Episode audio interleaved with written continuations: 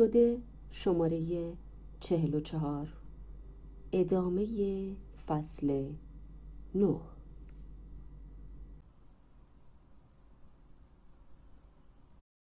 هری پیرمردی 75 ساله بود که دوره بهبود از اعتیاد مزمن 10 ساله اش را می‌گذراند. او با همسرش در کلاس‌های من شرکت کرده بود و می‌خواست مشکل ارتباط با همسرش را بهبود دهد. همان لحظه که هری را ملاقات کردم گفت که چقدر از لحاظ احساسی بیمار است. او در گام 12 برنامه بازپروری بود، بنابراین به راحتی می توانست حالت ناسالم عواطفش را تأیید کند. ما تمرین پذیرش نکات مثبت را شروع کردیم و وقتی فهرست هری را دیدم متوجه شدم که 2 لغت سلامتی و کمال از فهرست او جا افتاده است. هری نمی توانست باور کند که از لحاظ احساسی در سلامت کامل به سر می برد. بنابراین به او یک تمرین دادم. در طول بقیه روز هر وقت که می خواست بیماری خودش را عنوان کند مجبور بود تکرار کند که سالم و کامل است. می توانستم ببینم هری در هضم این صفات مشکل دارد. در اواسط روز وقتی شروع کردیم تمرین آینه‌ای صفات مثبت را انجام دهیم، هری با مقاومتی عمیق شروع کرد به گفتن جمله من سلامت هستم. او قادر شد این واژه را بپذیرد و سراغ جمله بعدی برود. من کامل هستم. ما همه از شجاعت و قاطعیت هری یکی خورده بودیم. او به ما گفت که در وسط انجام این تمرین ها بالاخره آن را فهمیده بود و اینکه اولین باری بود که قسمت سالم و کامل وجود خود را پذیرا می شد. وقتی تمرین بخشیدن را با گروه تمرین کردیم، حرف زدن به تدریج برای هری راحت تر می شد. او بعد از به تملک درآوردن تمام صفات مثبت و منفیش قادر بود خودش را از فرافکنی منفی نسبت به همسرش خلاص کند. این باعث شد هری ببیند که عمیقاً به همسرش علاقه دارد. شارلوت زنی قوی، زیبا و مهربان بود، نه زنی که در ارتباط زناشوییش وابستگی ناسالم داشته باشد. سپس هری و شارلوت توانستند با هم تمرین کنند و بسیار عالی بهبود یافتند. آنها توانستند موارد زیادی بیان کنند که مدتها آن را پنهان کرده بودند. آنها با دربر گرفتن نور وجود خود قادر شدند یکدیگر را دربر بگیرند. مدتی کوتاه بعد از همایش هری بر اثر سکته فوت کرد. همسرش به من زنگ زد و از کاری که برای شوهرش انجام داده بودم تشکر کرد. شارلوت گفت وقتی هری کل وجود خود را قبول کرد، سلامتی پایدار در وجودش به وجود آمد. او برای اولین بار در طول سالهایی که ازدواج کرده بودند، هیجان زیادی به زندگیشان بخشیده بود. شارلوت همچنین گفت که هری می‌دانست به زودی می‌میرد و از یادداشت‌هایی که در طول دوره خودیاری نوشته بود، معلوم است که در آرامش فوت کرده و کل وجود خود را دوست داشته و قبول کرده بود. هری الوهیت را نه تنها در خود بلکه در همسرش هم دیده بود. شارلوت اشک شوق می‌ریخت و خوشحال بود که آنها توانسته بودند قبل از اینکه هری دنیا را ترک کند، شکوه و زیبایی یکدیگر را درک کنند. وقتی ما فرافکنی مثبت را به خودمان برگردانیم، به آرامشی درونی میرسیم که به ما آگاهی میدهد همینطور که هستیم کاملیم. آرامش زمانی فرا میرسد که ما از وانمود کردن به غیر از آنچه هستیم دست برداریم. بسیاری از ما حتی متوجه نمیشویم که وانمود میکنیم کمتر از آنی هستیم که واقعا هستیم. به هر طریقی خودمان را راضی می‌کنیم که آنچه هستیم کافی نیست. اجازه دهید دنیای درونیتان خودش را جلوه‌گر کند و راه آزادی را به شما نشان دهد. آزادی جذاب بودن، خواستنی بودن، با استعداد بودن، سلامت و موفق بودن. وقتی شما از ظرفیت‌های کامل درونیتان شناخت نداشته باشید، به کائنات هم فرصت نمی‌دهید که مواهب الهیتان را به شما هدیه کند. روح و روان شما آرزو دارد که استعدادها و نیروهای بالقوه خود را بشناسد. این شما هستید که اجازه می‌دهید چنین اتفاقی بیفتد و شما اختیار دارید که انتخاب کنید قلبتان را بکشایید و تمام وجودتان را در آغوش بکشید یا با توهم آنچه امروز هستید زندگی کنید. بخشش یکی از مهمترین گام‌های این مسیر برای دوست داشتن خودتان است. ما باید خودمان را همچون بچه‌ای بیگناه ببینیم و تمام گناهان و خطاهایی را که مرتکب شده ایم با عشق و محبت بپذیریم.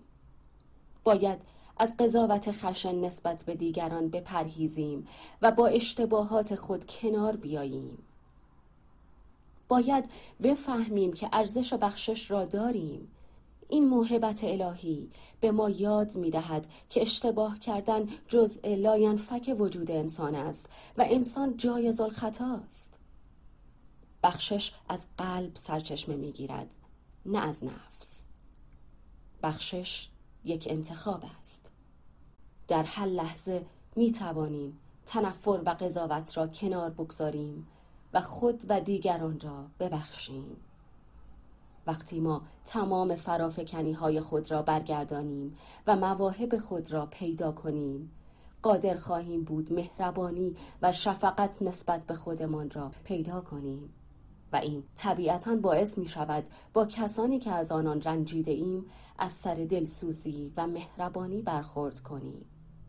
وقتی آنچه را در دیگران نفرت داریم در خودمان ببینیم، می توانیم مسئولیت آنچه را بین ما و دیگران وجود دارد بپذیریم. ریلکه نوشته است: شاید تمام اژدهاهای زندگی ما پرنسس هایی هستند که منتظرند فقط یک بار شجاعت و زیبایی ما را ببینند. شاید هر مورد وحشتناکی در عمقش چیزی باشد که به محبت ما نیاز دارد. عشق و محبتی که شامل پذیرش کامل نشود ناقص است. بسیاری از ما طوری آموزش دیده ایم که برای به دست آوردن عشق و محبت به بیرون از خودمان نگاه می کنیم. ولی وقتی نیاز خود را به عشق از دنیای بیرونی رها کنیم، تنها راه آرام کردن خودمان رفتن به درونمان است تا بدانیم گرسنه چه چیزی هستیم که از دیگران می‌خواهیم و خودمان آن را به خود بدهیم. ما این شایستگی را داریم. باید به دنیای درون خودمان، به پدر و مادر الهیمان اجازه دهیم که ما را دوست بدارند و از ما حمایت کنند. وقتی دوستم امی در شرف طلاق از همسرش بود و تلاش می‌کرد که زندگی مشترکش را حفظ کند، به نظر می‌رسید نمی‌تواند از شر عصبانیتش خلاص شود. هر روز مسئله‌ای باعث می‌شد که او ناراحت شود. امی مأیوسانه تلاش می‌کرد که از طریق این برنامه عاطفی خودش را دوست داشته باشد. اغلب به نظر نمی‌رسید این امکان وجود داشته باشد. سرانجام در حین تلاش برای کنار گذاشتن احساسات منفی خود نسبت به همسرش، فهرستی از آنچه در مورد همسرش اد دوست داشت یا از آن متنفر بود تهیه کرد و البته این فهرستی بلند بالا در هر دو طرف شده بود. اما امی به آرامی و کم کم توانست تمام فرافکنی‌های مثبت و منفی خود را به همسرش بپذیرد. با این حال یک کلمه بود که بارها و بارها به ذهن امی می آمد و او قادر نبود آن را بپذیرد. آن کلمه مرده بود. وقتی امی عصبانی میشد، اد را از لحاظ عاطفی مرده میدید. او سعی میکرد خود را به عنوان مرده در آغوش کشد، ولی نمیتوانست ببیند که چگونه شبیه همسرش است. ولی امی کلی شواهد مختلف در این دنیا داشت که ثابت می‌کرد همیشه سرزنده و با احساس است. او به آسانی می‌توانست بخندد، فریاد بکشد و گریه کند. وی طیف وسیعی از احساسات را تجربه کرده بود، اما هنوز واژه‌ای که خیلی اذیتش می‌کرد کلمه مرده بود. به همین دلیل در صدد برآمد بخش مرده وجود خودش را پیدا کند. ماه‌ها گذشت. متارکه امی و همسرش مراحل نهایی خود را پشت سر می‌گذاشت و او حالش خوب بود. ولی هر وقت ناراحت می‌شد آن واژه دوباره به یادش می‌آمد. مرده. سپس امی با چارلز آشنا شد که خیلی جوانتر از خودش بود. یک روز او و پسرش بابی با چارلز بیرون رفتند. وقتی چارلز سوار خودرو شد، نوار آهنگ خیابان سسامی را از پخش صوت بیرون آورد و ترانه‌ای از آرمن نویل گذاشت. او شروع به خواندن کرد و با بابی که از فرط شادی به هیجان آمده بود میخندید. ناگهان قطرات اشک از چشمان امی سرازیر شد. نمیتوانست خودش را کنترل کند. این لحظه ای بسیار زیبا بود. او نمیدانست که چرا اینقدر ناراحت است. سپس متوجه شد که احساس میکند مرده است. چارلز آنجا بود، جوان، سرشار از انرژی و پر از هیجان نسبت به زندگی. ولی قسمتی از وجود امی مرده بود. قسمتی از وجودش از جست و خیز در اطراف، آواز خواندن و پایکوبی باز مانده بود.